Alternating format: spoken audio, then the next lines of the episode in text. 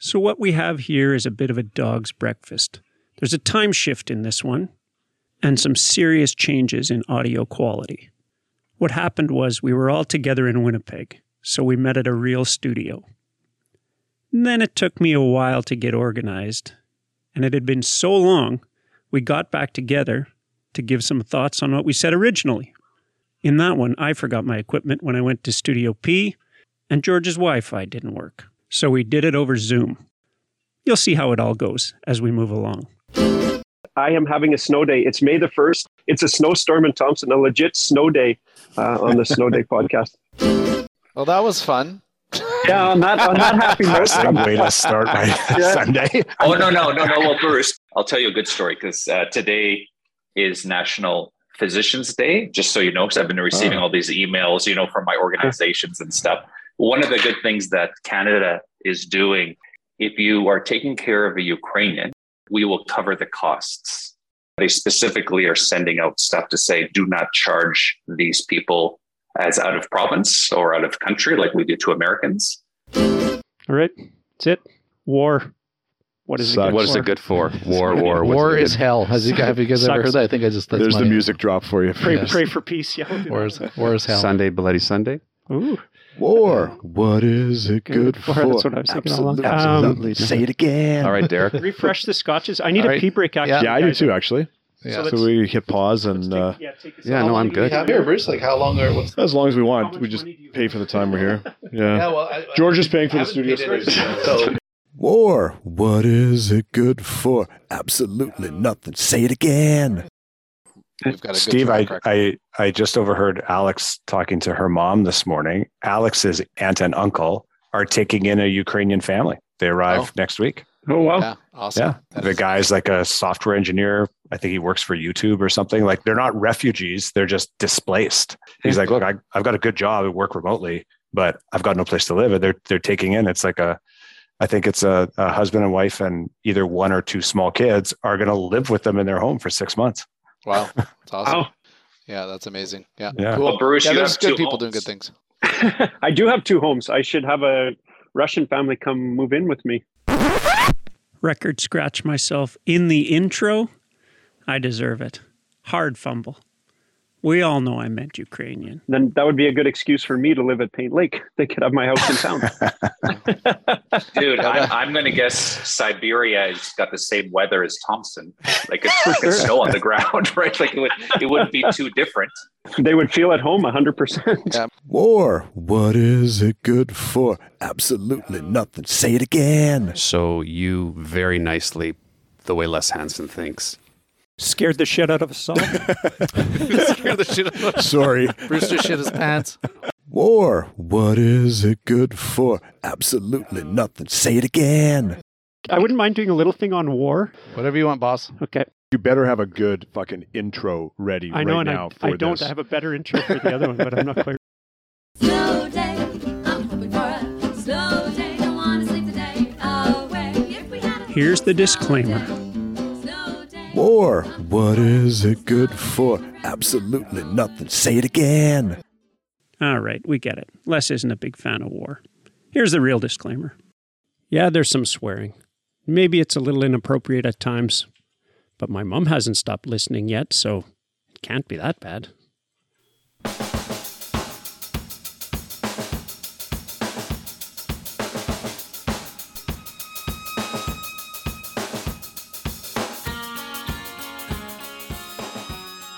This is the Snow Day Podcast with leadership expert Stephen DeGroot, Right? People extending prayers. They don't fucking need your prayers. They need money. They need support. They need ammunition. Do you know what I mean? And I think so. I know for sure if this came here, uh, I mean, I I wouldn't want our kids going to war, but I would go for sure. I would I would fight because you have to. CEO Leslie Hansen, What if you had to actually fucking pick up a gun and hide behind the corner of your house and shoot at somebody? Dr. George Alvarez, You know, he was talking about, you know, not needing prayers, and needing action. And I couldn't figure, like, he kept saying things in a different way. And then it struck me after I heard it the second time. He was actually paraphrasing a very famous quote. that the only thing necessary for the triumph of evil is for good men to do nothing. And me, Bruce Krentz, the one they left behind. As I get older, conflict bothers me more and more, and so I think that's why this is really stressful to me right now. To think that that I should get up and shoot at somebody or, or like literally fight them, and I just I can't picture myself doing that. I really can't. Not that I wouldn't defend my family and my country and my house, and I guess I just want a world where that doesn't happen.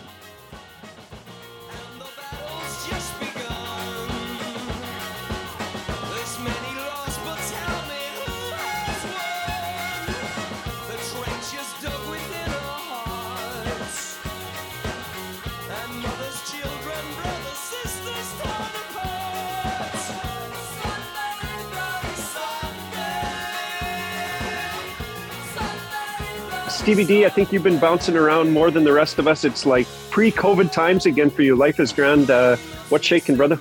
Yeah, no, I'm, I'm in Toronto for a few hours and then I'm on the road again. I was in Montreal yesterday, so I'm here. Uh, I did have a lovely uh, check in with Les last weekend. We uh, we connected in uh, in real time and got the ladies to meet uh, for the first time. So we had uh, uh, some drinks at the Broadview Hotel in Toronto. Uh, I'm doing well. The boys are are awesome. Bray is finishing his uh, second last year of engineering this week, and Zane finished his first year of college and doing the interview uh, journey, getting interviews for his uh, summer job. So yeah, no, things are things are good, busy like always, um, and yeah, the whole flying flying thing again, crowded airports. it, it feels like it just nothing nothing changed. I mean, you're still wearing a mask in the plane, you know, in the in the airport. Things feel like they're picking up again. Although in Montreal, interestingly enough, they were really bad about adhering to restrictions, and they're they're fully on. You can't be anywhere without a mask in public, uh, including restaurants and stuff like that. Again, so it's I found it weird because they were so la- laissez-faire uh, through most of the pandemic, whereas oh, it really doesn't matter. Then I get back to Toronto, and they're like, "Oh yeah, you don't need to wear a mask. That's fine. Just come on, come on in." so it's a bit, uh, it's a little bit uh, destabilizing in moments, but uh, yeah, that's that's that's me today. I'm doing well. It's good to be here, guys. Before we let you go, how many places have you been to in the last six weeks? In Take the last six weeks, it's well, it's been back and forth to Toronto uh, probably seven times, and then uh, other cities, you know, three or four. It's hard to count, but like it, I woke up the other day where I again it was starting to happen where it's like I had no idea where I was until I turned on the light and went, oh, okay, I'm I'm in Montreal. Yeah, so yeah, Well, it's it's a lot. I saw my aeroplan points uh, climbing up again. So I was trying to remember the last time I've been on a plane. It's maybe three years. I don't know. It's been a long time. Uh, Les, does this story check out the Broadview Hotel? You're you guys are like cheers there now when you walk in. Like Norm, It's our romantic date site. It's where we Yeah. like to meet up and have romantic sunset drinks on uh, Sunday afternoons. This time we thought we better bring some cover, so we brought the ladies with us. but it's uh, that's a great place. We like it. Sunday afternoon is pretty cool there. It's strategically located, sort of halfway between our two respective pads here in Toronto. So it's kind of nice to walk to the middle and, and meet there. So yeah, it was a good time. Good to see Steve. Um, that's about all I've done, I think, since the last check-in. Been to a few Raptor games. That's over now, obviously. Les, you can blame the Raptors' loss in Game Six on me. I think I actually watched the first half of the game, which that's for sure. The that's that's half was great. first I was feeling good at halftime. It was terrific, and uh, and I thought, oh, I should watch more of these games. And then I left and came back, and they got creamed in the second half. That's you. I will blame it on you. You were mud, Bruce. You were the I, mud. I was. I, I should have stuck around. yeah. Georgie, what's going on in your world? Most of my check-in have to do with my kids. They're sort of funny stories. You know, I'm helping Zara apply for jobs for the summer. We actually just dropped off her CV, which is, as you can imagine, flowery and puffed up because she's literally done nothing in her life. Uh.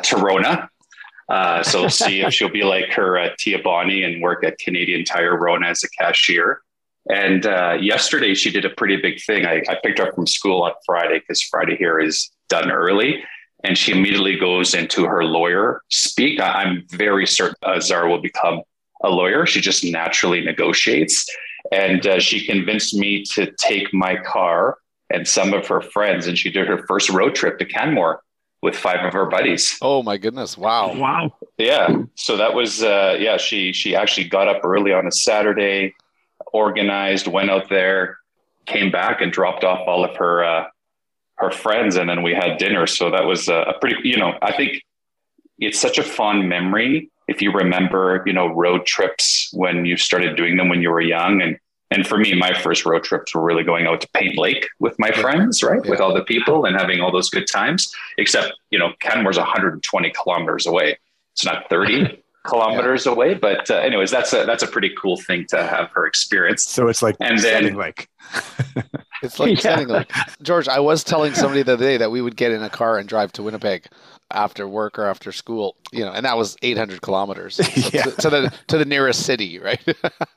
It's a sweet memory if you think about, you know, your the beginning of road trips are Yeah. are so fun, and I don't think they realize because they're so connected all the time. That's it's a different experience being in the same car. People are not on their phones; they're listening to music and going somewhere. Anyways, it's I think it's just a cool memory, and I'm glad I got to experience it.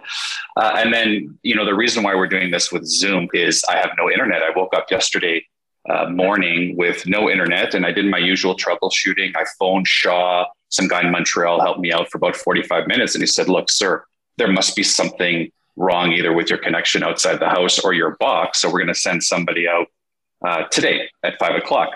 It is weird not having internet with two kids that have grown up. I mean, our TV is connected to internet. My music is connected to internet. Their homework is connected to internet. So we couldn't do anything, and it's it's it's funny. So last, so obviously I have Wi-Fi. So is I have no internet. I woke up yesterday uh, morning with no internet.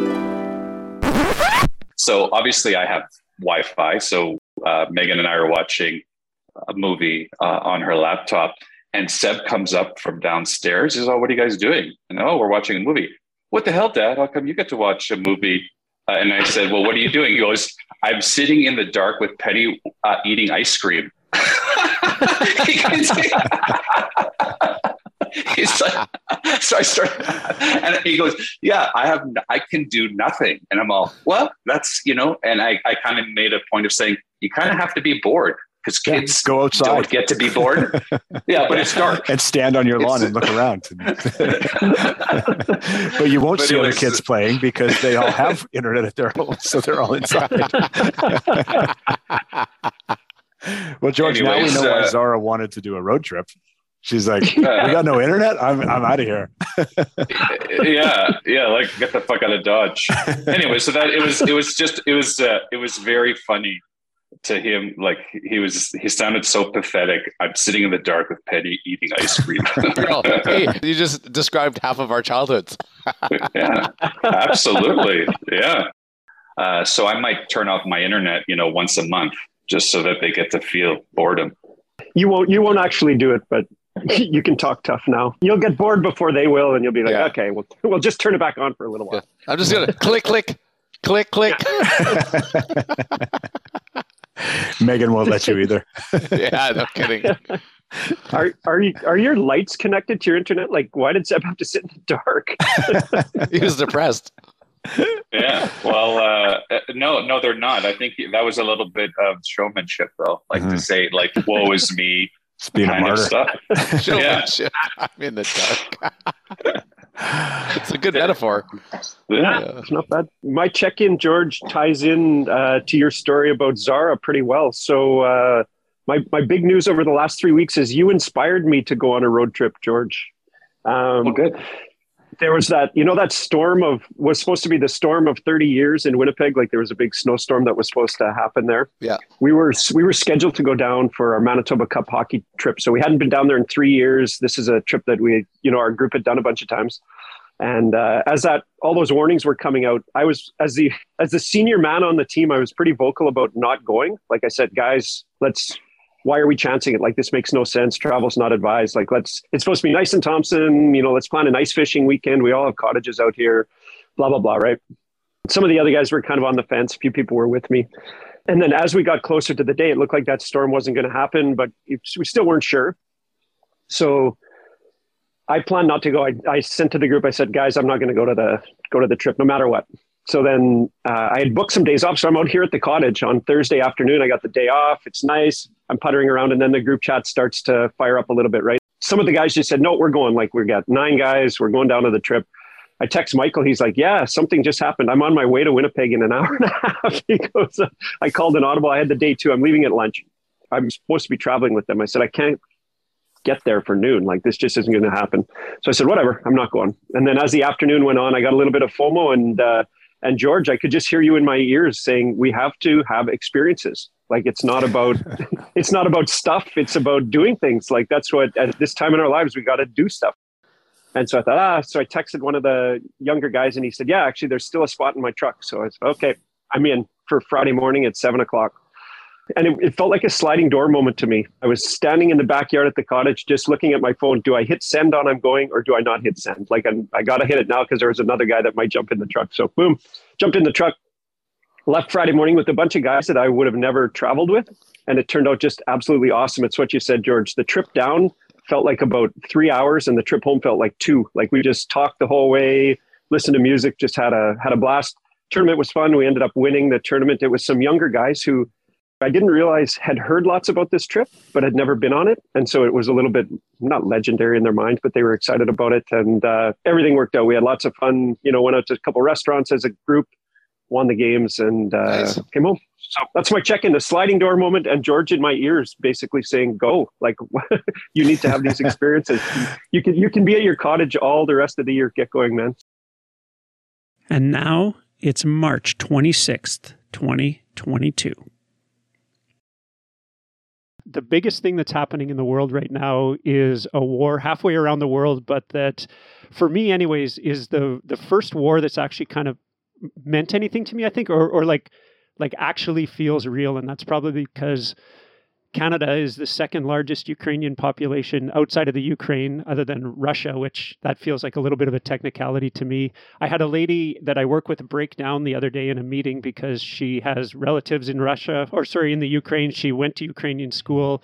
I mean, to me, this is this is real. And if we were sitting around in a basement, for sure, this is what we would be talking about to one degree or another. I think the thing that I just can't reconcile in my mind is that it's actually happening. Like I, I just, I know this has happened. It happens in the world all the time where one country forcibly tries to take over another, but it that always seemed too far away, and now eh, it's kind of real in my mind, and I just don't even fathom how that happens in 2022. That that soldiers come marching into your town, and how.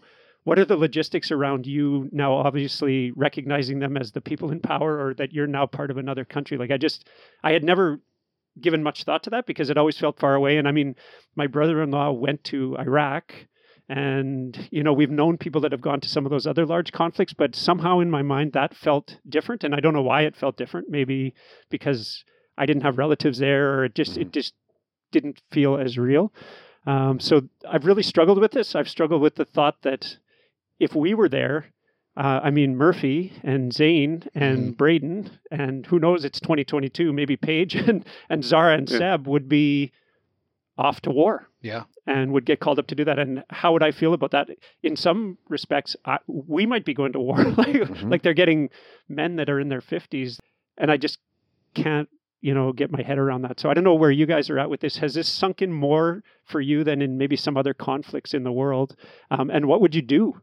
Like, would you participate? Would you, Yeah, would I- you be I- a draft dodger? Where would you go? I know I would participate right away. Like, I mean, I, you guys know I do the clubhouse thing, right? I have a friend in Ukraine. She lives outside of uh, Kiev. And when the bombing started, I texted her and said, Hey, how are you doing? And she's like, I'd love to talk. We jumped into a clubhouse room. And what was, what made it so real was how scared she was, right? And that this just started happening. And for me, it was an automatic, this is real. And like you said, lots of, we know lots of Ukrainian people. Like there's, tons of my friends are Ukrainian, and and I think what makes this um, more real is the the uncertainty of the person leading it, the shroud of secrecy. Like the, the one crazy thing was her cousins in Russia didn't believe her for weeks. They still don't. Like they are talking on the phone, and they don't believe that it's happening, right? And it's wild. And even some of her family in Kiev in the beginning couldn't believe it. Like they were like, no, this is this is not true this is just weird and then it just got real and i think you know for me there was a point where I woke up in the morning feeling helpless, and I felt like it- it's that thing, you know, me always wanting to help, and it's like if we don't help, who will? Like, you know what I mean? It, it's literally that thing we're seeing now that we've become so disconnected that people think that they can push a like on a Facebook thing and they feel like they've done something, and they can shut, you know, like they we're connected, but we're not. Right? People like sending prayers. They don't fucking need your prayers. They need money. They need support. They need ammunition. Do you know what I mean? And I think so. I know for sure if this came here, uh, I mean, I I wouldn't want our kids going to war, but I would go for sure. I would I would fight because you have to. Mhm. You have to. Like people can't sit back and go, you know, I'm just gonna see what happens. Yeah, you know what happens when you see what happens. Something bad happens, right? anyway, those are my initial thoughts for sure. Yeah. Yeah, I think, you know, one of the interesting things as it relates to this pod, how many times over the course of the pod I have made the claim, and I did it on several different issues, but I have claimed this is the defining issue of our mm. generation because our generation is the first generation to have never gone to war. And now all of a sudden it's like, oh shit, this is there's actually war. There's actually war in Europe going on that is affecting our generation. And I think you're I think you're right, Steve.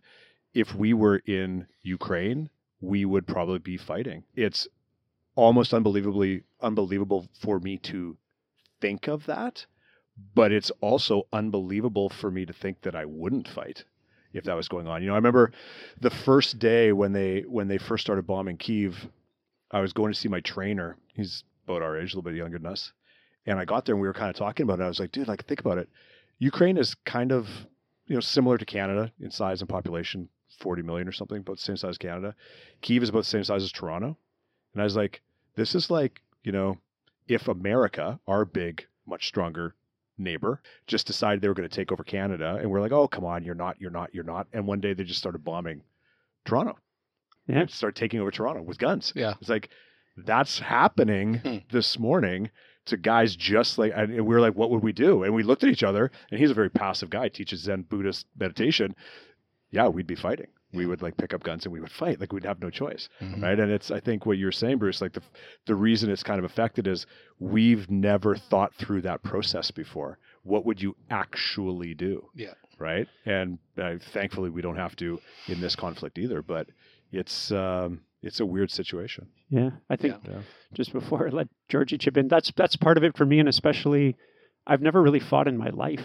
like, like I, like I really, you know what I mean? Like Well, we you guys know my clap. personality. We Like I, clap. I Yeah, didn't you can't even clap your hands together yeah, I can't, properly. I can't, so I can't, I'm I can't even clap my can't throw hands to punch. start this podcast. like I've really been in no fights in Dude, my you've life. had a long, storied hockey career to never have gotten in a dust up. You know what's funny is I've never been in a hockey fight. Ah, good for you. I, I always say that with hockey, you look for it. Hmm. Fighters fight, and people that don't want to fight don't have to fight. Like I'm not saying that at some point you didn't get ragdolled by somebody um, and have to end up doing something, but really, if you don't look for it, you don't find it, and that's basically been my whole Yeah. life. And as I get older, conflict bothers me more and more, and so I think that's why this is really stressful to me right now. To think that that I should Yeah. get up and shoot some shoot at somebody or Yeah. or like literally fight them, and I just I can't picture myself doing that. I really can't. Not that I wouldn't defend my family and my country and my house and and all of that, right? But I I just I guess I just want a world where that doesn't happen. Yeah. Yeah. You guys are going to be surprised how off I am of the three of you on this point. I think this is a hangover from COVID. I have spent almost no time researching this or almost caring about it, which is the opposite Yeah, of no where you kidding. guys are, are Mhm. going. And I've been thinking about why. So it's fair to say that Les and I are probably the biggest news hogs. Like we probably consume more news, certainly political news, than you two guys. I'm so disconnected with media because of the last two years of what I've had to go through with COVID that when I started hearing about this, I went, well, of course he was going to do that. I mean, he's done that twice already. He did it to Yeah. Crimea most recently. Yeah. He tried Afghanistan. He purposely waited for the Olympics to be over to do it. Like the t- like you know, I, I I mentally went through this process, and then I have not thought about it again. I haven't. I haven't. I know what's kind of going on, and I'm starting to realize most recently, and you'll see where this story will make sense. I went last minute to Arizona to golf. I didn't even look at the COVID requirements to get back into my country. The guy that I was with said, George, you know, you need this COVID test. And I went, oh fuck yeah, and I went drove around, got a COVID test, to get back into the country, and I started to realize I'm so tired in the last two years of constantly having to inform myself about one thing that I've stopped. People constantly ask me questions. What do you think about this? What do you think about that? What's the newest? I'm all, I don't know. Yeah. I, I, I don't know because I don't want to look. You've just And- had your head down for so long. I've slowed Yeah. down. And so Yeah. this war comes along, which is obviously a hugely important thing. And the only thing I can think about was I remember when the first televised war in our lifetime was Desert Storm. Desert Storm. It was really a mm-hmm. televised It's war. what built CNN. Yeah, it, exactly. And it was constant coverage. And I remember being glued and seeing the bombings, the shock and awe. Yep. And I was so into the war. I am so opposite to this war. And I think the reason is is is I'm tired and I don't want to be I don't I'm overloaded. I don't need something else. And then in the recesses of my mind, it's probably what people thought with the Bay of Pigs is there's actually a legitimate concern of weapons of mass destruction Mhm. vis-a-vis nuclear. I mean, that's what everybody is Yeah. scared about. That's my only concern is that there's actually going to be. But uh, yeah, I'm on the opposite end. I don't think about the people I grew up with. We had a Ukrainian church in Thompson. I Oh yeah, of course Right? you did. But my So relatives one of my are best friends is Ukrainian, George. Ukrainian in- You yeah. know, yeah, yeah. One of my best friends in Calgary is Ukrainian. Like we, he he wants to talk about it, and I just blank stare him. Well, Yeah. that's fine, George. I mean, that's I think that's a different issue that's going on with you personally. Yes. Yeah. Right. Yes. And that's, you know, we talk. I say this all the time on the pod. COVID has been very different for all the four of us in Mm. this room. Me, it's affected the least. You, it's affected the most. Then Bruce and Stephen. Yeah. Right. We can go in that in Yeah. that order, and that's fine, dude. Yeah. You've been fighting the good fight. You've been fighting the war against COVID on our Mhm. behalf and saving people's lives.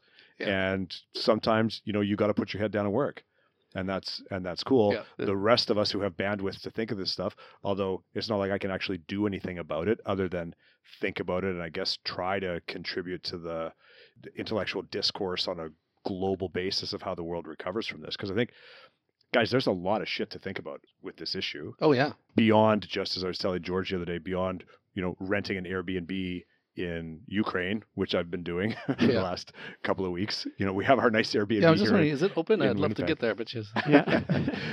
but I'll tell you what, that made it real for me. I rented uh, an Airbnb. Shout out to Mark Fromson. It was he that gave me the original idea that a way that you can help Ukrainians right now Mm. is rent an Airbnb in Ukraine. That money is going to immediately be in the account of somebody who is there, who needs some money. They're fleeing, they're doing like whatever. So I was like, oh, that's a really good idea. So I did that. I rented the place. And then I started communicating with the woman that owns that Airbnb. And it was chilling. It was like you Yeah. saying, speaking to your colleague Yeah. who was there. And, you know, this woman saying, you know, thanking me and saying she's sheltering women and children Yeah. in in her building. Yeah. And I'm like, fuck, this is like Yeah. like real, real. yeah, yeah. And for me, me. the real part for me was when, what could I do? And she said, you know, uh, there's a website here. We opened up a, we actually opened up Aruna, had over 3.5 thousand people come through and listen to her story. So there's a good thing for some of the social media. We can throw that in there, right? Mhm. But because it was real, I had to do something, right? So I donated right away. But I think the the scary thing for me is that because Trump tired everybody out, then the pandemic tired everybody out. That had to come into Putin's thinking right? He's like, people are tired, and and I understand it, and I don't. This is not to, to George or me or any any- anybody that's tired of of looking, but this is it. As humans, we're either divisive or we're tired, Mhm. right? Mhm. We're either Yeah, we're either divisive exhausted. and fucking got Mhm. energy to fight somebody who has a different fucking view than us, or we're exhausted and we don't want to fight. Which is a different, like they're both they're both extremes, and that's what my worry is: is that people are legitimately tired at a time when we need to not be tired when we need to actually stand up and do something. But Trump wiped us out. COVID came along. This has come along, and you know our friend Mala. It's like, what's next? Aliens? Like what the like? What's on the list of things that is going to just, I- you know? I do feel like though Excellent point. that going back to what I said, I've unplugged a little bit. I don't follow this day to day because it makes me upset. The conflict Mhm. bothers me, so I really like I'm following this at a high level, not day to day.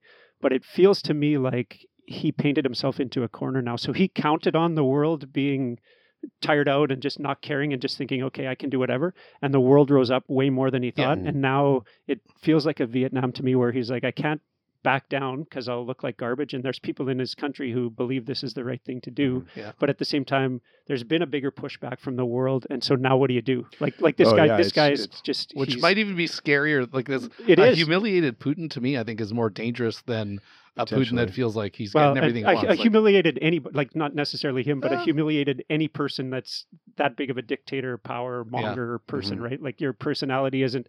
Oh well, I tried on that one. I'll ah whatever. We'll sweep that one Yeah. under the rug and try again. and I only tune in to get like it's like I, I had that terrible feeling during Trump because I only only go on line for good news. And every day I do it at least twice a day to get an update to just see like is there some good friggin' news? yeah. Like did they, you know, are are are people doing better? Are more people rising up? Are we raising more money?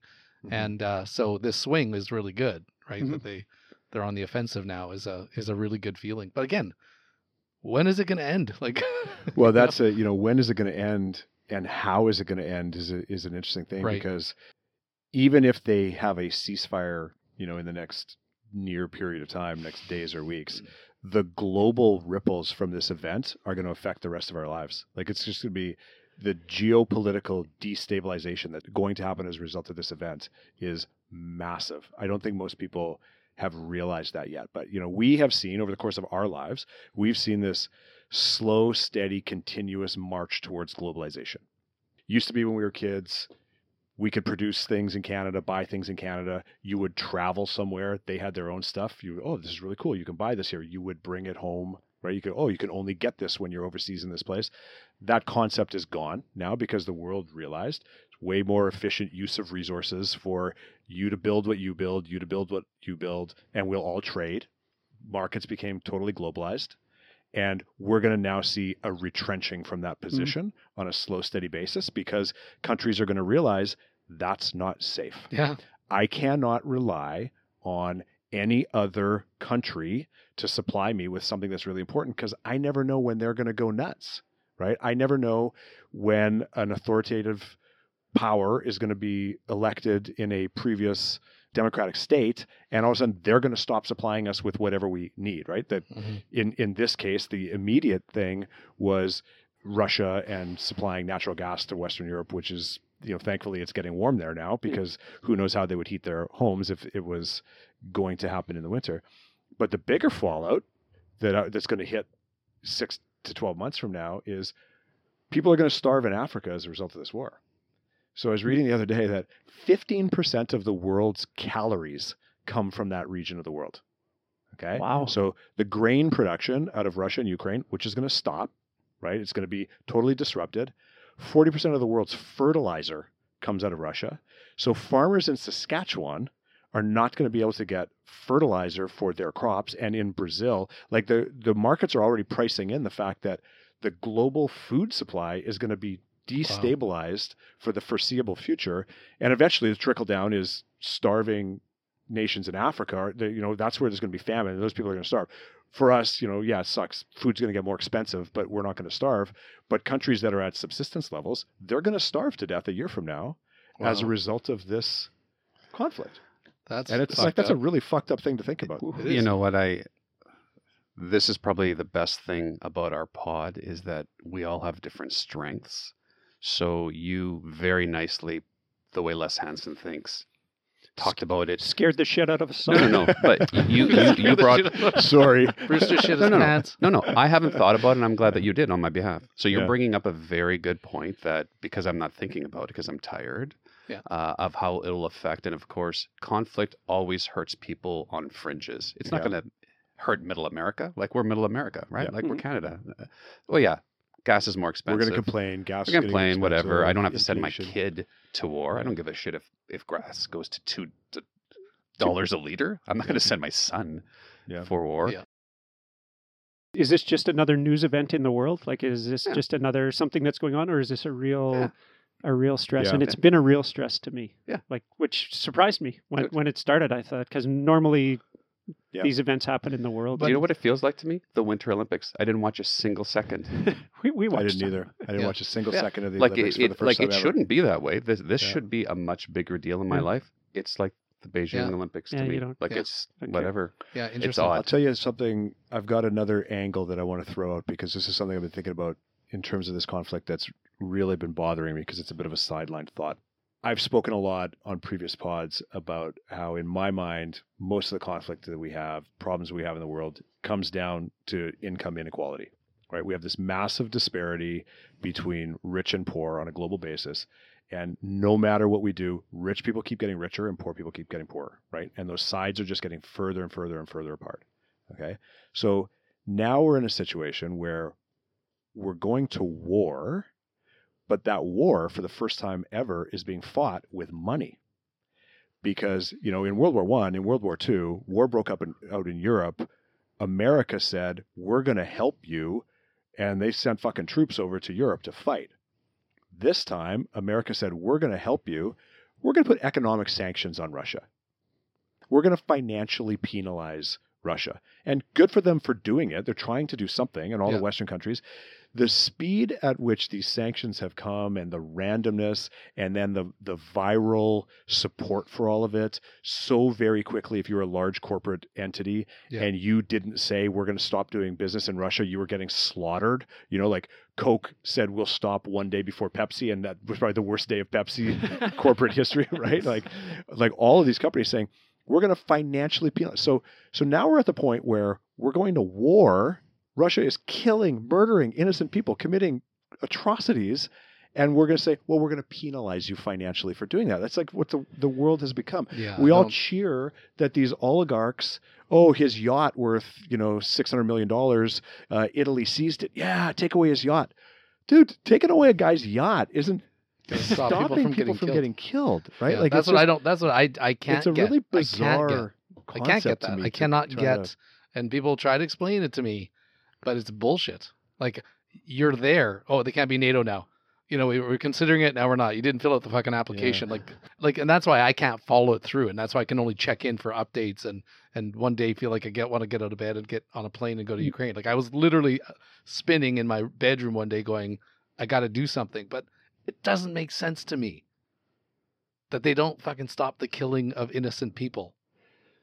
Like that that they can. That Well, you mean like world is like NATO or the U.S. or Just- somebody just doesn't any- just roll in? yeah. the one thing that should like help like soothe that pain that you feel from that is the fact that can anybody remember a single global event where the entire world was so uniformly in support of one side against another like where the whole world came together and said whoa hold on fuck you russia you got to stop doing that shit The world wars. Right Well, I, I well think no I because think they were very sometime. divided there are lots What- of countries on each side Wo- Us World against Wars all had allies. like, point. There is there. I don't think there's anyone that's come out in full support, right? So it sounds like Yeah. China's been kind of like, well "Eh, there's, we're-" you got to waffle in a lot of situations yeah, you have to waffle Like there's been a few people that. but I mean, in, in terms of like like online 100%. viral community, right? Like like we were talking, Steve, when we were walking over here. I was saying it'd be really shitty to be a Russian person living anywhere outside of Russia right now because you're getting trolled, you're getting destroyed for being Russian.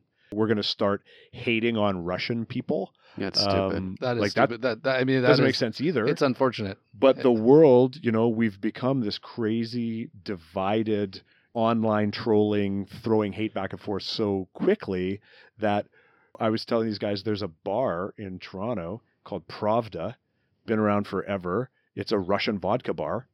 The woman, the owner, came out a couple weeks ago and said, I got to change the name and rebrand my bar. I'm not Russian. The bar's not Russian. It's just a bar. But it was getting so much online trolling and hatred. She says, Yeah. I got to change the name. I can't, you don't want to have anything to do associated with yourself with Russia right Yeah. now. It's like, that's a crazy. But again, I like Reaction. because it's that's like to me, it's it's like eh, on one hand, it feels like oh, everybody's rushed to help somebody or to to to be on the side, but this sensationalism doesn't run deep. Yeah, you're right? right. Like, I said that was going to make you feel better, but it kind of makes you feel worse. It kind of well, know. it's a bit. No, I mean I it's it's true. I think we're as capable. We're we're more capable than we think. You Mm. know, and that's what makes me sad is that our potential isn't optimized. But the people rush, whether it's divisiveness or jumping on someone's opinion or whatever. This rush is al- almost fashionable in moments, right? Yeah. The, who's going to get behind this? And it's to me, it's like that's why I said, oh, prayer, prayer, prayer, and you know, we got right away like, how do we donate? What can we do? What do we, you know, what what can we start talking to? Whatever, what can we do? Yeah. to me, that's what we need now. We don't need prayers. Not to say that my mom's prayers aren't helpful, but we need more than prayers, right? Because you know this thing's bigger than God. as far as I'm concerned. It's, Well, big, and- it's and- bigger than God. And to get back to what George said, right? It's a it's a GoFundMe in the news cycle right now, which, Yeah. which right, like a global GoFundMe where everybody jumps on and we all send money and we worry about it, and Yeah. then in two weeks, it it disappears. Hope, hopefully well, not. I mean, yeah, uh, you know what? Let's hope in two weeks it disappears. yeah, yeah. Let's, let's, Let, let's hope that they Well, orchestrate a ceasefire. They find out a way, figure out a way to make Putin look like he's saving some face and stop and back up. And a couple of thoughts. Uh, Putin is going to come out of this completely unscathed. Like they, they have to give him an out. There, there's no chance on earth that they're going to crush this guy unless they try to assassinate him on the inner circle, which I don't think they will, because I think he's. So I think he's going to go unscathed. Whatever the outcome is, he's not leaving head of office. Two, um, I am worried about what your two comments are about the GoFundMe. I think there's going to be this. We are in this crescendo phase, and I think we're going to be shocked how quickly Mhm. this goes away for us, whatever the outcome is. I think if we talk about this six months from now, people will forget about it because the news cycle changes so quickly. So that's both terrifying and saddening to me. And then three, I think so much goes on behind the scenes that I love talking about it, but I think we have such a tiny perspective of Oh, for sure. almost Yeah. anything that happens internationally Yeah. that not to sound you know conspiracy theorists whatever we get fed news wise is what we get fed like we eat Mhm. what's on our plate like i you know i grew up with my mom put on my plate i didn't have a choice and so i think we're getting very very very limited perspectives so steve who has somebody who's giving a first person account that's cool. Like i mean Yeah. that's that's it's pretty interesting. real. that's pretty real. The two interesting things one of them is russia how big russia really is. So this is happening on one side of the largest country in the world. Like Yep. you're in nova scotia and there's a war in vancouver. For a lot of people in that country i'm sure it doesn't even feel real. It's that far away. Um, the other interesting story from this american life was just they they had done a story on the last when this stuff with, was happening with crimea and they said you have to understand from the people inside of russia how much better putin made that country Oh, for yeah. them absolutely. like he created a middle class there was never a middle Yep. class yes so there are millions upon millions of people that think maybe he is a little bit of a monster. We don't know what he's doing Yep. internationally. We really don't care. I have a swimming pool in my neighborhood now, yeah, for sure. and I didn't used to have he paved took roads. he took millions of Russians out of poverty and into like lower middle classes for sure. And- And, and he's so- a hero to most of those people. to, to most of the country, and maybe in some respects rightfully so. Like Yeah. how he how he did that is probably questionable. But then when we spin that out into the question about athletes and you know rock stars and all these other people in the world who are Russian, and how how now we're worried about how we treat them, like we're kind of vilifying them in some respects. Like Alex Ovechkin is a is a great example of that Yeah. because he's a friend of Putin. There's no that's just a fact. But now, how does this guy operate in Washington D.C. where he plays hockey? Yeah. and, And it's, it's- it- hard, and I don't know what the answer to All that. you I don't got, know what the all you got to say, uh, Ovechkin, is war is bad. That's all you had to say. Well, he's saying war is bad. Like Yeah, he's, but he's I'm- come you forward, know but what I it, it's been slow going Tip- too because tiptoe like, around it. His family and friends, and presumably he was going to retire sure. back and hang Yeah. out with Putin. So like he's got to be Yeah. careful too. And you right? can't speak against Putin because your family will be jailed. I mean, it's that real, right? I mean, yeah, well, killed. It's a crazy Guilt. situation. I just, I think uh, we just need humans to pick up their fucking game. That's it. Pray for peace. Just a little bit. I mean, yeah, you know, just just a bit. If everybody can just do one small thing a little bit better, like it's just. Uh, I think my my uh, disillusionment in humans grows, while the hope does in some a- aspects. Like because we've seen some really great things through through Trump, and and uh, you know, I think these things reveal character. You know, and I think uh, yeah, just I just I think we can do a little bit better. That's all. Georgie, anything else? Yeah, I'm not sure I could top that other than people are confusing what that little thing is. Uh, They're supplanting likes and social media outrage with true Doing acts, something. True, doing yeah. something, and that's disappointing. Yeah. Yeah. And that's becoming more prevalent. my final thoughts would be I guess that's kind of what scares me is what would I do? Right? Like I know I want to do something, but do I have the intestinal fortitude to do it other than hit a Facebook like? And I really hope that I do. Um, and hope that it never comes to having to do anything more than money. And I mentioned this in one of the COVID pods was what Les said. We've never gone to war. We've never fought for anything. Tragically, hip quote. Yeah. Um, and and we thought COVID was terrible. Where for two years we couldn't, you know, go grocery shopping without a mask, and our world almost disintegrated. And then you see this coming, and you think, okay, what if we had to fight for five years Yeah. or seven What if you had to actually fucking pick up a gun and hide behind the corner of your house and shoot at somebody? Right. Exactly. Or, or for five years, you went to bed every night thinking, what if a bomb drops on Thompson, Manitoba, or on your community? Or every night you could hear it. You or could every hear- night you could hear you it. could like- hear it, and you just don't like- know where it's going to hit. Our two years wasn't so bad. Mm. Yeah, yeah, yeah. That's a good. Yeah. That's a good. That's a good spot. Yeah. That's a good spot. And now we find ourselves back at May 1st, 2022. for me, surprisingly, I'm embarrassed or I'm sad to say that my prediction came true, and this was sort of a blip in the news cycle for me. So I've I've stopped following this story for the most part. My life has kind of moved on, and because I don't watch a lot of news, it hasn't bubbled to the surface in very many respects for me. Really, my only one big thought coming out of it, and maybe I'll have some more after George uh, pokes us a little bit on this, is I feel like the world has managed it a little bit better than I thought.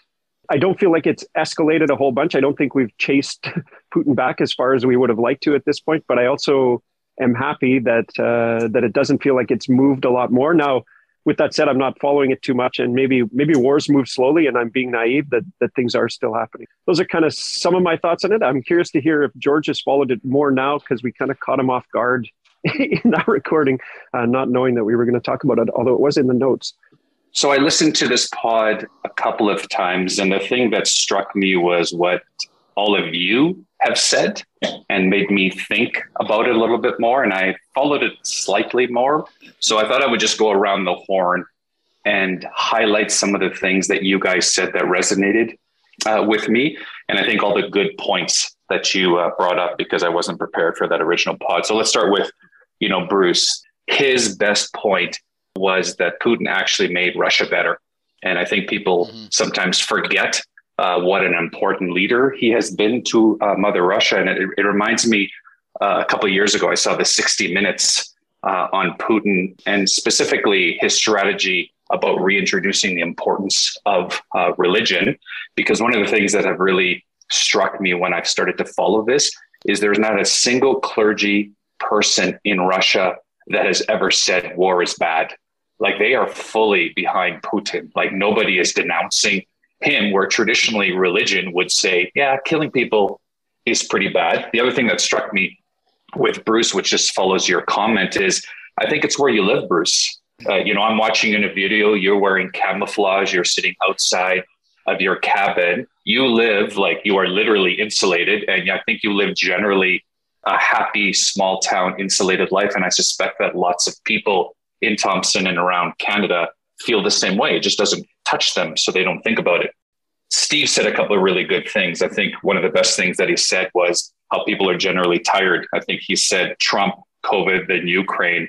I think he's going to be able to say six months from now, 12 months from now, and years from now, just the, the third and the fourth thing along that line of thinking.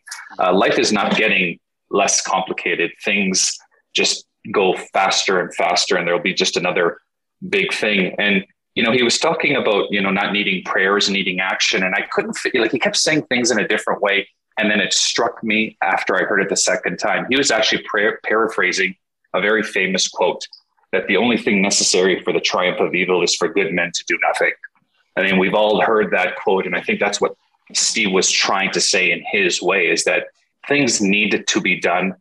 I love that Les said about how the globalization has caused insecurity. I don't think people would have predicted that, and in particular, the destabilization of the food and energy.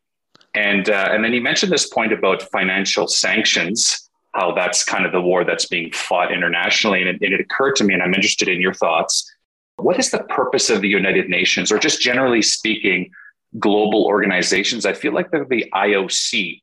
They're just like I don't know if they have the gravitas that they used to have. It's I feel they're almost impotent in what they can do, especially since Russia and China are permanent members of these organizations, and they they, they really are held non-accountable. Like I, I just don't think they have what it takes.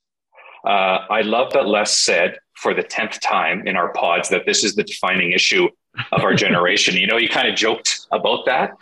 I would completely disagree with him that this is not the defining issue. The defining issue in our life is 9 11. The world is pre 9 11 and post 9 11. There is nothing in between. That for sure is a strong hash mark in our life. And he also said something interesting. You know, we never thought what we would do. Like we all talked about what would you do? Would you pick up arms? Would you shoot? And so I started to think about all the wars that we have gone through. And it was actually sad when I made a list. So here it is 1991, Kuwait, 93, Somalia, grotesque war atrocities, Bosnia, even worse human atrocities, Kosovo, then the second Iraq war, and then Syria, where they clearly used chemical weapons on their own people. So this lends a little bit to how fast news cycles are. People forget. It's probably why Ukraine doesn't mean very much to me because this we've been here and done that. Granted, this is a little bit of a larger scale. And then for me, I reflected on what I said. Now, for me, the atrocities are evident. In the last couple of weeks, it's very clear how gross every war is, but this one. And uh, and I also predicted the threat of nuclear war just last, like maybe 72 or 96 hours ago. I read something on my news feed that, you know, Putin starts to bring out the nuclear war card. So those are my thoughts. So really, all my thoughts were based on what you said, and I think that's five minutes of stuff. This war is probably more real to us because those countries are way more like ours than lots of the other ones that you that you mentioned, right? Like Somalia, it's harder to identify. I've you know never been there. Whereas I picture Russia like Canada, basically, right? Like it's very very similar, like it's European. So that, that's probably a little bit of it. You missed the Me Too movement in the defining issues, George. I think, but it, it's a little bit different than what you're talking about. Les, he hit you with a bunch of questions, so Yeah, try to answer. I hope you were making a list because I, I was trying to I was trying to jot down notes. That was a lot all at once to to to try to respond to. A lot of really interesting things that you said there. Um, the first one is George. I don't think I was trying to say that this war is going to be the defining event of our generation. At least a month ago, I wasn't saying that yet. Hopefully, it doesn't become that. Um, obviously, if it progresses and ends up as nuclear war, it certainly will be. So, fingers crossed, it doesn't become. I was pointing out the fact that I've dropped in a number of times a lot of other events that could become the defining event of our generation because our generation hasn't had a war, right? A war that we've been involved in. And I think Bruce's point on that list of, of wars and conflicts uh, that you stated is valid in that those were wars that have gone on in the world in, during our adult lives, none of which particularly touched us in a manner that this one has has started to. And i think bruce is correct. This is a lot more real because it just touches a little closer to home. So i think that's what i was was trying to say with that point. I think you raise a very good question of what the role of the un is and whether it has a a role moving forward. It's clearly come out that it's not very effective in situations like this at doing anything I don't know, George. I remember when we were in Winnipeg, and I was asking you what you thought of the fact that you know some of these large global organizations that we have given so much credit to over the past tumbled in light of COVID with World Health Organization and the CDC. Everyone say, "Well, wait, wait till the wait till the WHO actually puts out their information, and then we'll follow them." And then it was like, "Wait, what the hell? Are they even functioning properly as an organization?" Right. So the credibility of these large global organizations has really been called into question, I think, in the last couple of years. And with this conflict, you might be able to just add the United Nations to that to that list. You know, unfortunately, I don't know what the United Nations is supposed to do in this situation, but it's it's hard to see that they're doing anything super effective. You know, getting through the emotional shock of seeing this. Um, I think Steve is right that you know here we are five six weeks later. You now turn on the news. It's going to be the opening story on every news channel. It's going to be the war porn of the day, and you kind of buzz through it because it's like, yeah, I know, I get it, it's terrible, but I don't really want to fill my ears with it again for another day. Um, some of the economic themes I think are interesting. The the sanctions have held up tremendously. Whether or not they've actually impacted what's going on still remains to be seen because Putin has held up in the face of the sanctions. Although I think we're going to see something interesting now because you know the big thing with the economic sanctions that the world tries to put on Russia is the European countries were really stuck in a bind there because they rely on Russia so much for their energy, right? So you say to Germany, stop importing oil and gas from Russia. They're like, oh, hold on. that means we got to turn off 50% of our electrical grid if we stop importing power from Russia. Like, we just can't do that on a dime. But in the last six weeks, those countries have done a tremendous job of putting plans in place to reduce their reliance on Russian energy. And I think it was yesterday I was reading um, that the EU is getting closer to introducing an oil embargo on Russia, which is really going to start to crush the Russian economy. And that's where you might see sort of a reversal in stance of the Russian population who's so very supportive of Putin. I think that's probably been one of the most disappointing things. You know, we talked about this when we recorded a month ago. We said like it's kind of weird. Like, are are we just going to start hating Russian people now, and all these Russian people outside of Russia are going to start being, you know, chastised and you know eh, have to wear this the fact that they're Russian? And we're like, wow, that's kind of crazy because this is really about Putin. Now you get you know five six weeks later and you see yeah, actually, from what we can tell, because it's very hard to get accurate information out of Russia, but from what we can tell, the support of the Russian people for the war is a lot higher than we would have liked to have thought. Maybe only completely crushing their economy is the thing that can back that off, because I think the disinformation inside of Russia as to what's actually going on in this war is off the charts.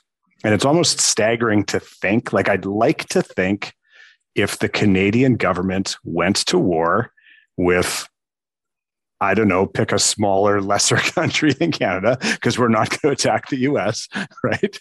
But if the Canadian government went to war in a real significant action, I'd like to think that we would be able to know what was really going on, that they would not be able to mask the information flow to the Canadian people so perfectly that we would all be blindly following military leaders into war. Maybe I'm naive. I'm not even going to say I think we could do it. I'm going to say I would like to believe that that is the situation in Canada. It's clearly not the situation in Russia because uh, it's uh, it's unbelievable the level to which they're able to mask what the Russian army is actually doing in the Ukraine, and it's it's fucking nuts. Like it's It's called state-run media. yeah, but it's not. I mean, yeah, Russia's a a very interesting and somewhat unique place. I think the level of atrocities that have been discovered, like in the last few weeks, like it's it's on another level, right? It's not just, hey, you have a strategic asset, and we're going to bomb you till you give up that asset. It's no, we're just going to come and brutally kill your people because we don't like you, Hmm. right? Like that's a different type of war and a different level of war. And I think that one of the things that is kind of the in- interesting longer term flow out of that. I don't think that he ever survives this and gets back into the global community the way he has previously, where the world world leaders knew Putin was doing shitty things. They knew he went into the Ukraine. You know, he was in the Donbass. He was in Crimea. He was in Syria. He's doing a lot of shitty things. But it's like, okay, well, you really need to stop doing that. But he's still, you know, coming to the the G20 and the G7 and, you know, rubbing shoulders with world leaders and whatnot. He's still kind of accepted. I don't know that that can happen after this. Like, I don't, I think that his ability to move in those circles is probably ending. We may look back on this with Putin and Hitler on like the same page of history, right? Which is, you know, not something that I was thinking about five, six weeks ago. I was thinking this is a ruthless guy who will stop at nothing to get what he wants. But now I think the level of sort of evil encompassed in that has gone to the next level, which is dark and uh, disheartening. The other interesting thing is the NATO alliance and specifically the US stance on what's going on there continues to ramp up. They have gone from economic sanctions, no matter what, we're not sending people into the war zone because that would be an act of war against Russia. And we're not going to go to war with Russia because that ends up in a nuclear conflict. They keep sending more money. Biden came out last week and said, we're going to continue to send more military and artillery related components. The Secretary of State was there a couple of days ago. Nancy Pelosi showed up in Kiev yesterday.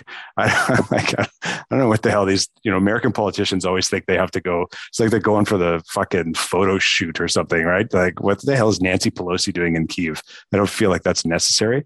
But, you know, her statement is America is going to back Ukraine all the way until this is over. So we're getting closer and closer to the United States and Russia actually being at war. No way to define it as anything other than. And that's a different, like, that's a whole other level of conflict. At that point, George, this will become the defining event of our generation. Well done. I like how you brought it all the way back around. that was a that was a pro move right back Nice. to the defining Nice, moment. nice Yeah. reach around. Nice reach around. Yeah. Stick Oh, the landing. So I come around. Oh, I'm sorry. Wait a minute. Uh, yeah, oh. About disillusionment, right? You know me, my position. I, you know, I'm the whole thing confuses me. I'm afraid this won't define us because I think the next, the next crazy bullshit thing that humans do is gonna we're gonna be having the conversation like, oh my god, this is gonna define us. like it's just it's just getting perpetually bad. You know, I listened to the podcast a couple times. I I feel the same way. I thought people make some really good points. Uh, my friend, by the way, is now in my homeland of the Netherlands. Her and her family uh, kind of escaped to there, and, and they're doing well. This is the biggest, saddest fucking commentary on our society. And I don't think the Russian people are free from this. It's not until people lose their fucking Amazon Prime or their internet or they start getting uncomfortable individually in terms of their life that they'll start like and i agree i think the economic sanctions and the pressure uh, on the russian uh, government and the, the economic stability there is probably the only thing that's going to wake the russian people up that their government is involved in something that is is negatively impacting their lives and their livelihood because i think that's what putin has been held in high regard for. He got us out of this poverty he made our lives better and then all of a sudden now it's negatively affecting our lives right? And i think he's created the oligarchy and he actually per- perpetuates it. You know they're going to get uncomfortable enough and, and want want something to change. And i think unfortunately that's the only thing. The, the other thing i like to see though is i do like to see that you know nato stepped it up a bit in terms of their verbal support. And i think uh, seeing the money and the arms going in from the us it's, it's it's too bad it came on the heels of oh my goodness they might win this. So let's let's amp up our support for them. That to me is both inspiring and disappointing at the same time I still feel like I wish we could do more. I've started talking to some people I know about doing an event where we can raise some money and whether it's for the the effort or the the refugee situation in terms of the people that are coming here. That's uh, kind of where I'm at. I just hope I hope enough pr- pressure gets put on uh, Russia that somebody either convinces Putin or kills them. I mean, I'm, I'll be good with either. I think uh, as long as this can stop. So, and I'm not a big fan of killing people. I mean that that's a pretty extreme thing for me to say. You know, I'm a bit confused. Like what they did to the people in Syria, what's happening in Ukraine still got nothing on what happened, right? Like, and they're like, oh, he's a war criminal. They did worse things to people in Syria than they have in Ukraine so far. And, and they didn't do anything. They didn't try him as a war criminal. He was like back back in and rubbing elbows again. And now they're like, oh, he's a war criminal. Like I'm just getting sick and tired of the vantage point being a result of whatever benefits whoever's saying what they need to say at the time. I said that about the pandemic, right? When it's starting to lift, and you guys said, "Well, what do you think?" I'm like, I don't think we're uncomfortable enough. And look at the fucking healthcare workers are getting shit on, doctors are getting shit on. They're withdrawing the supports that they said were going to be in place. It's not even over, and they forgot that it fucking happened, right? So as humans, we just are not learning from these crises because we're either divisive or individualistic and we continue to perpetuate this shit. We open the door for Putin. We're going to open the door for the fucking next thing unless we as a group of humans do something about it. Period. That's that's how I feel today. I like how you brought it around too to saying people got to be uncomfortable. Like, well, they won't do anything till they lose their internet, George. now we see some action in Yeah. Calgary. Our young warrior can only only sit in the dark uh, and eat ice creams for so long before for they, so long they rise up. they... for sure. We, we should Uh, probably just a quick shout out as well a month later to the incredible sustained resilience of the Ukrainian people and the Ukrainian military You know, Yeah. the David and Goliath situation. Here we are six weeks later. It's like even more impressive than it was when we talked Yeah. about it previously. Yeah. It's incredible. Hundred percent. Maybe we end on that note. Excellent Sunday brunch, boys. I don't know if we mentioned that off the top, but this is a bit of a rare time for us to connect, but it worked great. Loved it. Good little recap on what's going on. All right. Is that a wrap, Bruce? I guess that's a wrap. I wasn't sure how to end it, so I'll Yeah, there you go. something out with the. Uh, Jorge, you're still there? You've gone quiet. Yeah, no, I'm just listening. Well, I got tons to say.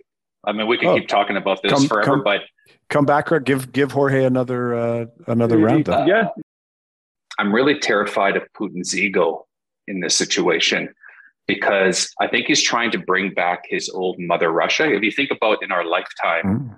in, in a very short period of time, how the, the USSR has broken up. And, uh, you know, this is in a very obvious way him reclamating, you know, lost land and his legacy. And when you have uh, a narcissist who thinks about his ego, uh, you're in trouble uh, because they don't back down.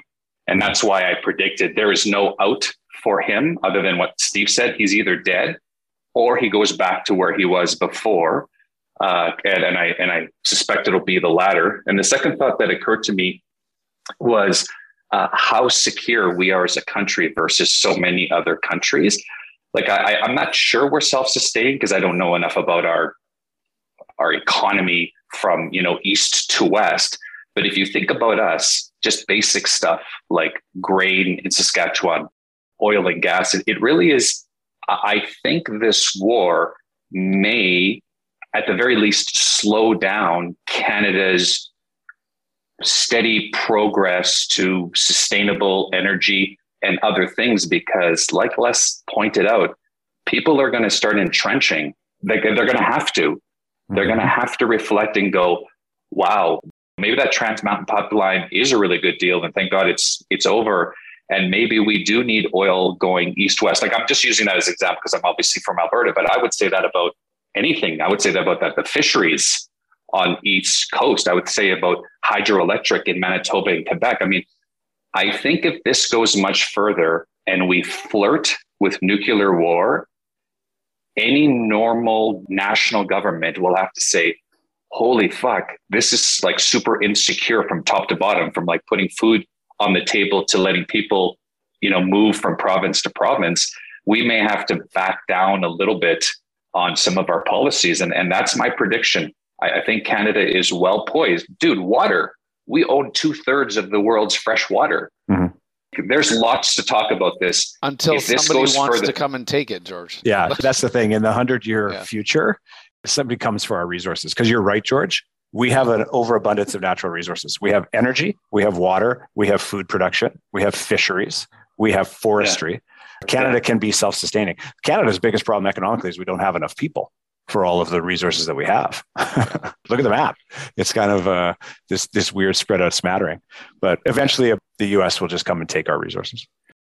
Sorry to be so so dark and blunt on that, but No, I agree. I agree, Les, and, there's- and our, our children's children are going to be wondering how come the world isn't coming to them. That's the way I see it. yeah, and you know what? If we have a good relationship with America, then maybe it's not too bad because they'll come and take it nicely and they'll give us something for it. And you They know, will kiss us. They will kiss us. They will give us. Maybe, They'll, yeah, they'll, maybe we should all dinner. be.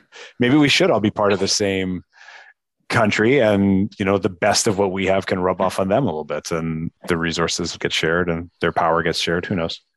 I was Who knows? thinking getting calf implants, and if I was American, I think it would seem easier.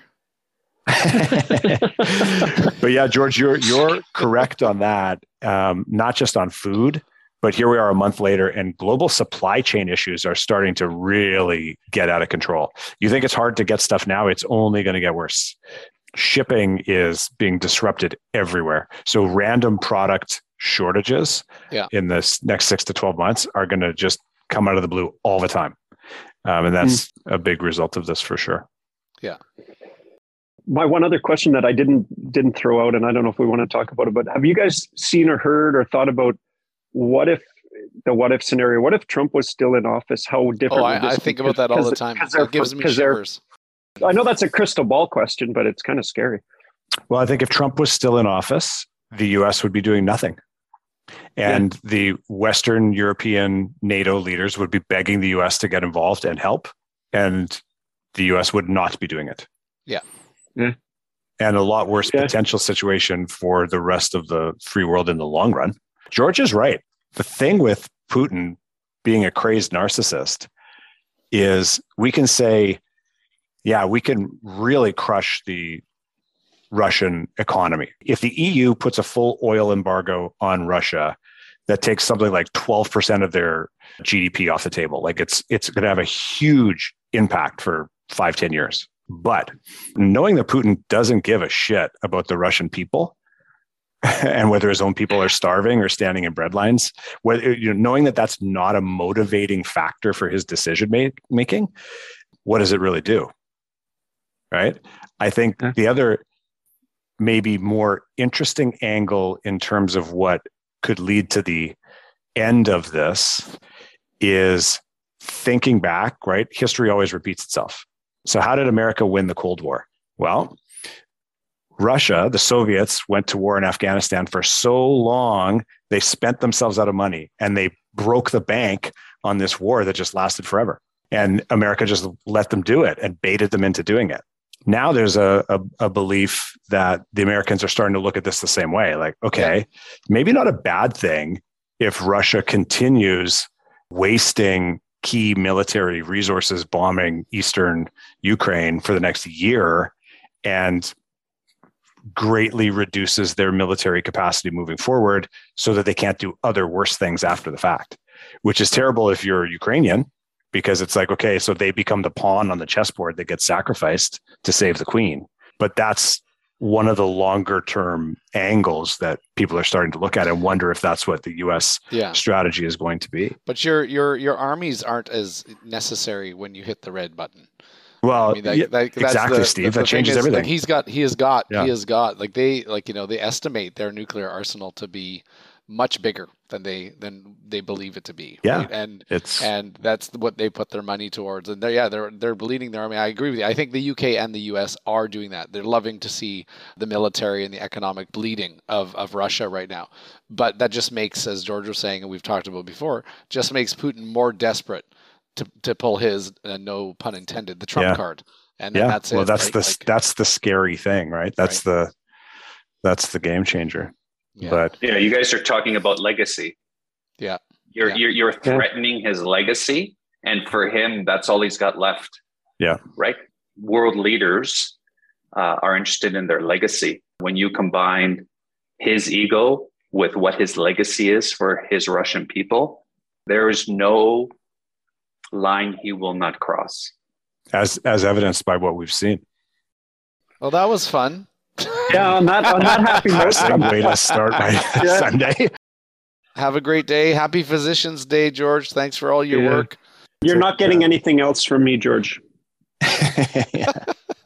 All I want is this pot out, Bruce. All I ask. Oh, look at Yeah, that. that's- Look at that. Yeah. So, Steve, no romantic sunset drinks on the rooftop of the Broadview this afternoon? No, but we let's do it next Yeah. weekend though. My Around last weekend next in Sunday, Toronto we'll for that. a while. Yeah.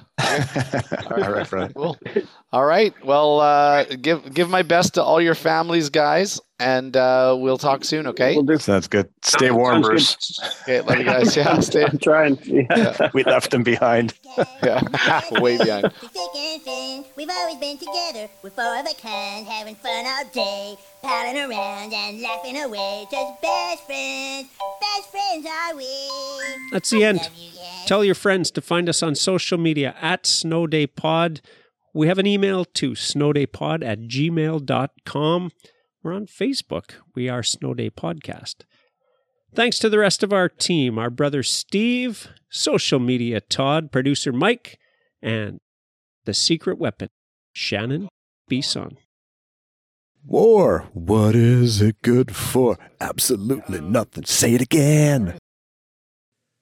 we won't be offended if you turn us off right now, but if that whole bit about how this war is going to affect global economics and food moving around the world caught your attention, here's Les talking after he thought the mic was turned off. I Yeah. learned a lot about um, food, some really interesting facts about food reading on this last week. You'd be interested to know the global food supply at any point in time is 90 days. The world supplies uh, world exists on a 90 day food supply supply chain. Like if you shut it off right now, you Yeah, have three in months. 90 days, the world's out of food. That's insane. Yeah, it's crazy eh, to think about. Like that's how We keep efficient we are at keeping at keeping things going. So disruptions in the global supply chain are fucking crazy. It's crazy. Sixty percent of sixty-five percent of the world's calories come from carbohydrates: Grain. wheat, rice, Yeah. potatoes, corn. Yeah. Okay. Fifteen percent of those total calories come out of that part of the world.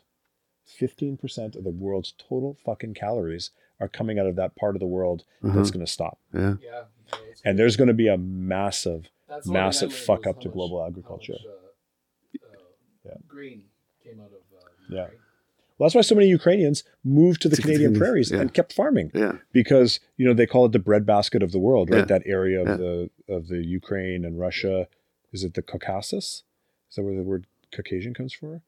Um, anyway, whatever the breadbasket of the world, and it's very similar to the Canadian prairies, Yeah. right? And they're oh, this this actually fucking works. Feels like home. It feels like it home. feels like home. So having potash, the largest fertilizer producer on earth, is probably a good thing in Saskatchewan. Well, it's gonna it's gonna help, but it's not nearly enough. It's not gonna make it because because ammonia, Mhm. which is a requirement in pretty much all fertilizer, comes from natural gas. And natural gas, forty percent of the world's natural gas supply is coming out of, of Russia. I thought it was Africa. It was natural gas. well, we have quite a bit Russia. of natural gas. Yeah, but it's still it's not going to be enough. Yeah. And as nat gas prices are going to go through the roof, as they already are, Yeah. um, I was reading about a farmer in Manitoba Mhm. who last week spent half a million dollars to buy fertilizer supply for 2023 because he's like, I know from what I'm seeing that next year It'll fertilizer is going to be so fucking expensive, farmers aren't going to be able to buy it. And he So he it- put down half a million dollars of capital Yeah. to supply to to ensure that he has fertilizer. Because Yeah. what's going to happen Yeah. is in all of the other agriculture producing countries, right? Mhm. So in the Canadian prairies, in Brazil, Mhm. corn and soybeans in the in the US, Mhm. farmers are going to say, "Holy shit, my fertilizer cost is going up 80% Mm. this year. I'm going to plant 20% fewer acres this summer because I don't have enough capital Mm. to spend to outlay, right? Because farming is intensively is super capital intensive, Mhm. right? You put a million dollars into the ground Mm. and then you take out 1.1 million dollars six months later. Mhm. But you got to have that million dollars, right? It takes a Yeah. shit ton of capital to farm. So now you're like, I don't have enough capital.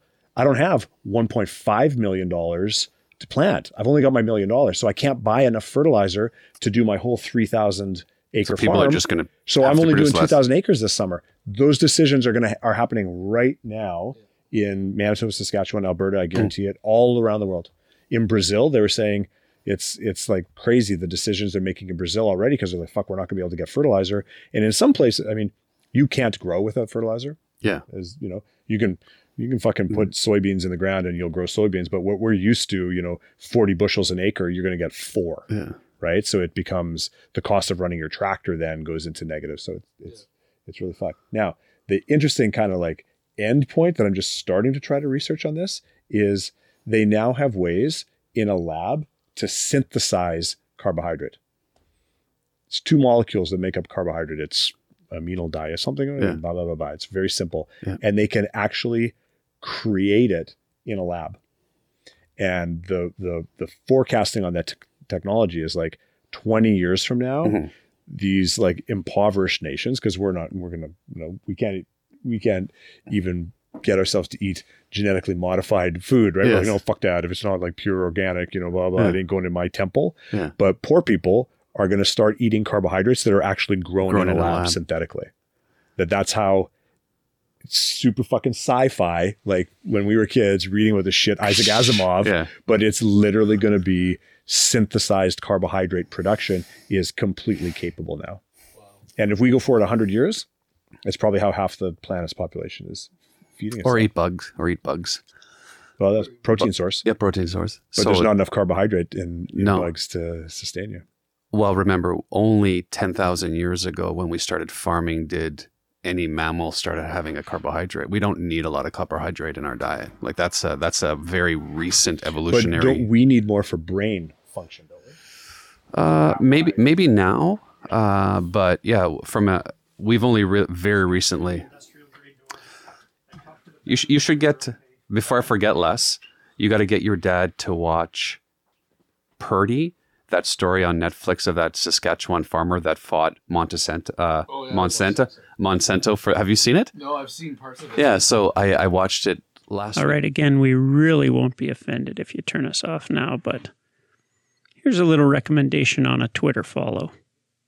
I will say for anybody who's listening, if you want to follow somebody who's incredibly interesting to get their thoughts on situations dealing with Putin and Russia, you should follow Garry Kasparov, who is the former world chess grandmaster, Mhm. right? Yeah. Considered by a lot of people to be the greatest chess player of all time. Yeah. Clearly has an incredible strategic uh, mind. And he's been an outspoken critic of Putin for many years, predating this for many years Mhm. and uh, he likes to speak about this is the way Putin's brain works, and this is sort of like the three dimensional chess going on here. So he's an interesting guy, and obviously an incredibly intelligent guy to uh, to listen to or to and to read and think his thoughts on what's going on.